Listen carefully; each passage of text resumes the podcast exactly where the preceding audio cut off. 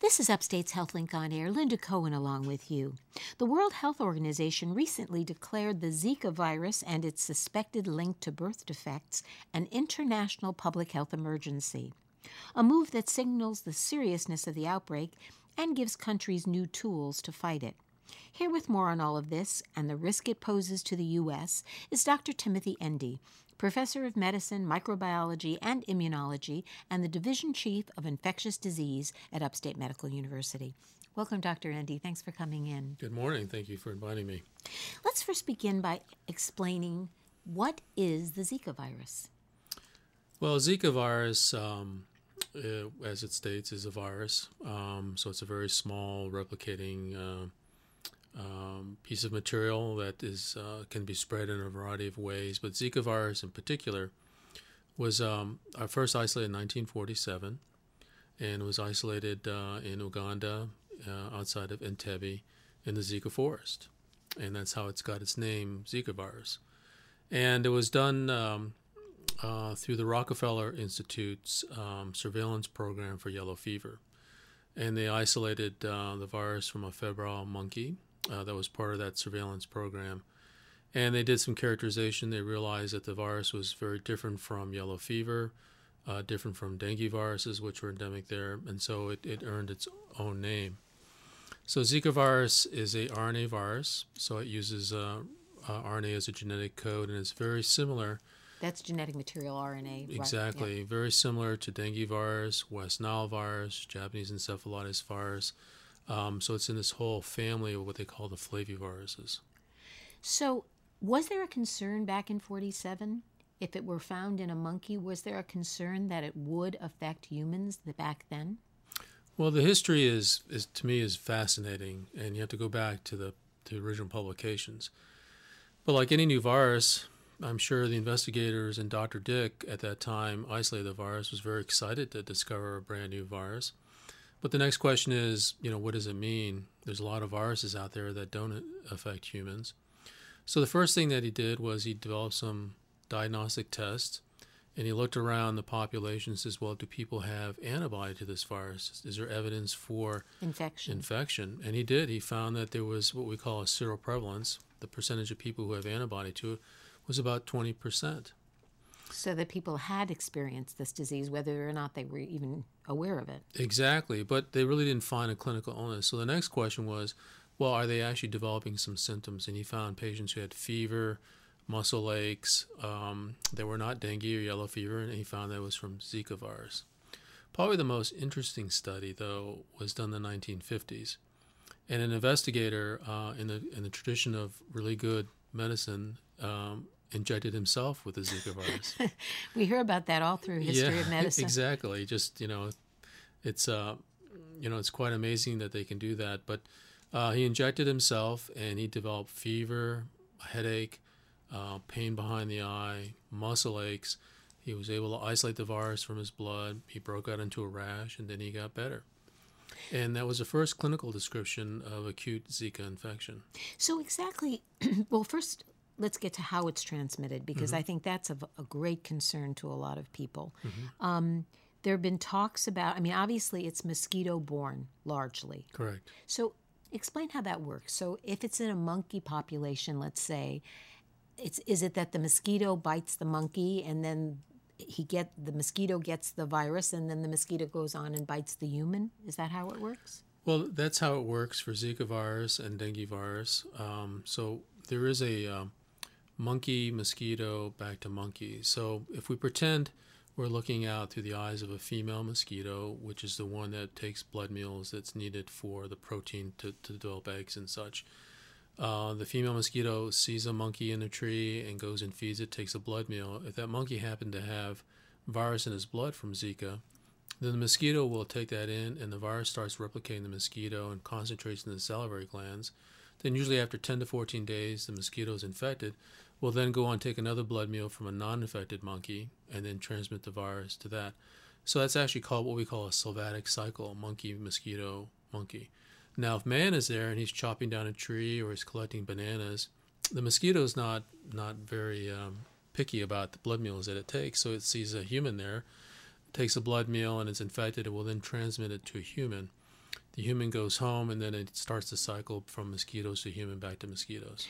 But there also have been talks, I mean, there's been talk recently that this also can be transmitted human to human without the mosquito vector through sexual contact. Is there enough data to support this at this point? That's so. That's one of the very unique fe- features of this Zika virus. So it's unlike its other cousins in the Flavivirus family um, in having this ability to um, to spread sexually. There is a distant cousin, and that's hepatitis C, which is in the flavivirus that can be sexually transmitted. So that there seems to be some inherent characteristics about that. So Zika virus um, has been now established, I think, in about five cases where there's been documented um, male to female partner sexual transmission. And they've also discovered that the virus concentrates in the male semen so that it uh, allows uh, transmission during sexual intercourse, is, is the current theory. Do they have any idea, though? I mean, let's get to what the disease itself, for the most part, doesn't pose a major threat to life. Is that correct? That's entirely correct. So there have been historically at least three huge outbreaks before this current, you know, outbreak in Brazil and, and South America, and uh, there have been no deaths, you know, reported for Zika. Um, the majority of infections, almost 50% or more, are subclinical, meaning they people never really know that they're infected or get sick or have a fever. Um, very few, just a handful, were in the hospital with severe symptoms.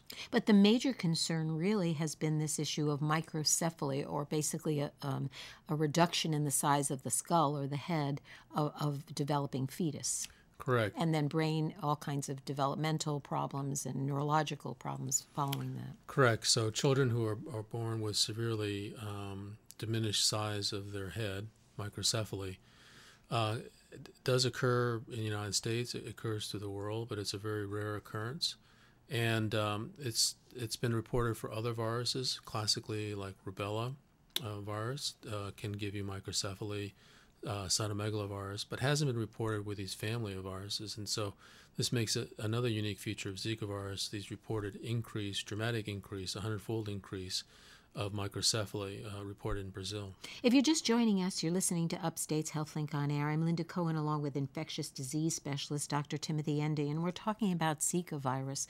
So that is the major concern, I guess, or the thing that's making people frightened. Mm-hmm. And clearly, this whole idea of sexual transmission plays another, puts another level of concern into it because some, I mean, obviously it's hard to protect yourself against mosquitoes, but that is still more, you know, you, you still have some methodology there. But this idea of how long the virus lasts in the blood, do we know that?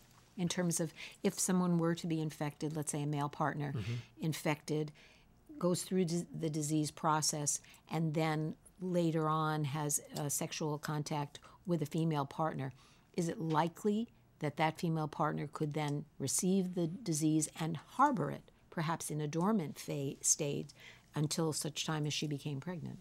Well, that's a very good question, and we don't know the exact answer, but we can speculate that this is a virus that's an acute infection which means that there is a limit to the amount of reproduction. So it's unlike HIV, which is a chronic infection.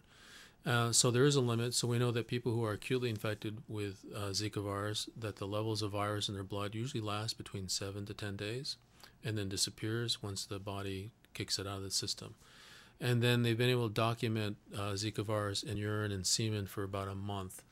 Um, so it does resolve over time, so it doesn't represent a chronic risk uh, it represents a risk during the acute period of infection. So there is a time limit to it. So what is the CDC recommending these days? I mean, what are you telling your patients, and what's the overall kind of you know the the current wisdom? Well, first is education, so that the current outbreak, which was explosive in Brazil, is now affecting 10, 12 countries in South America. It has spread into the Caribbean. There are now, I guess, 100 and some odd cases in Puerto Rico. Uh, there's been a, a, woman reported with microcephaly in Hawaii that had visited um, Brazil during the first trimester. There have been reported cases in travelers returning back to the United States, but no documented transmission within the United States. So the recommendations are for travelers uh, going to these um, heavy transmission areas to be careful, um, to protect themselves by wearing um, insect repellents, which usually contain, you know, DEET containing uh, compounds that you can spray or, or rub on.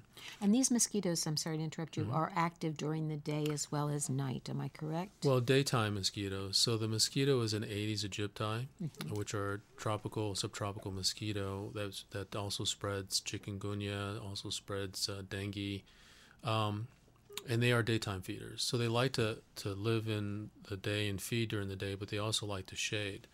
So you're at the beach, you're under an umbrella or a tree stand, you know, away from the sun, and that's where the mosquitoes like to feed on you.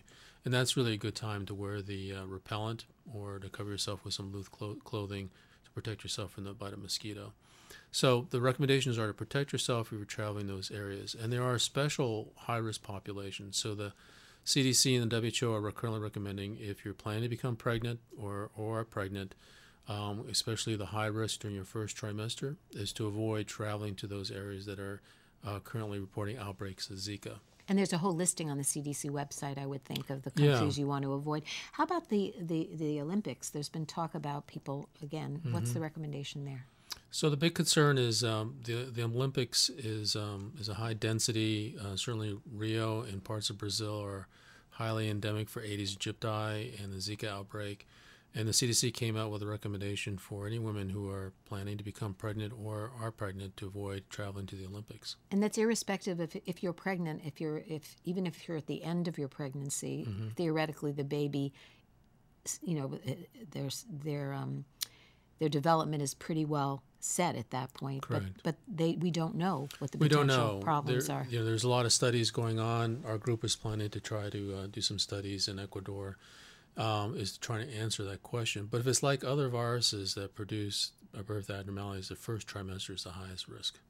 So basically, the bottom line at this point is, well, I know the Aedes aegypti also exists in Florida, that and and maybe other places in this country. Louisiana, Texas, Southern California all have Aedes aegypti. So they could become so-called hotspots Could be. theoretically. Absolutely. And is that just a matter of time and watchful waiting? I mean, is there any methodology that they could be or should be using at this point to decrease that likelihood?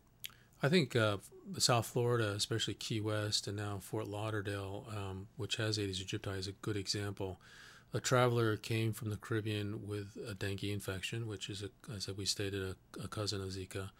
Um, a mosquito, he went to Key West, a mosquito uh, fed off of him, and then it got into the population mosquitoes. And so they've had dengue every year now, um, despite very aggressive spraying and um, killing off of um, mosquito eggs and such.